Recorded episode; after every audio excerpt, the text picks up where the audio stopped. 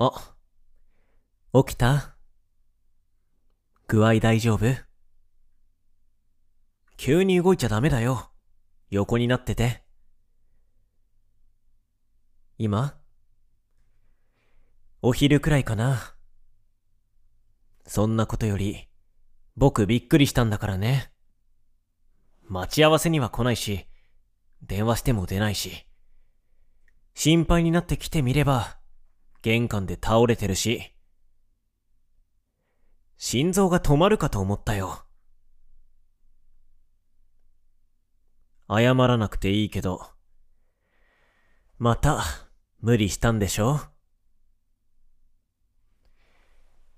今日のデート、久々だもんね。だからって、倒れるほど頑張ったら意味ないでしょ？まあ、熱もないし、寝不足と疲れだろうけど、今日は安静にしてなきゃダメだよ。ええじゃない。今無理して、風邪でもひいたらどうすんの？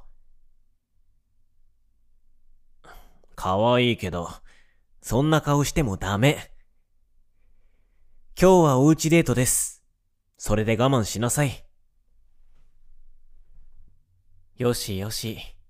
いい子だね。んどうした？手つないで、お買い物して、ご飯食べたかった？全部、元気になったらいくらでもできるよ。だから、早く元気になって。僕もすごく楽しみにしてるから、ね。あ、でも手なら、今でもつなげるよ。ほら、にぎにぎって。抱っこもする？素直で可愛いね。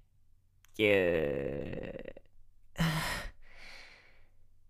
特別に今日はずっとそばで看病してあげる。ご飯も僕が作ってあげるし、食べさせてもあげる。着替えもトイレも手伝ってあげる。ん遠慮しなくていいよ。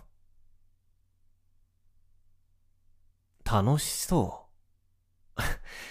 そうだね。ちょっと楽しいかも。君に看病されることはあったけど、することはなかったから。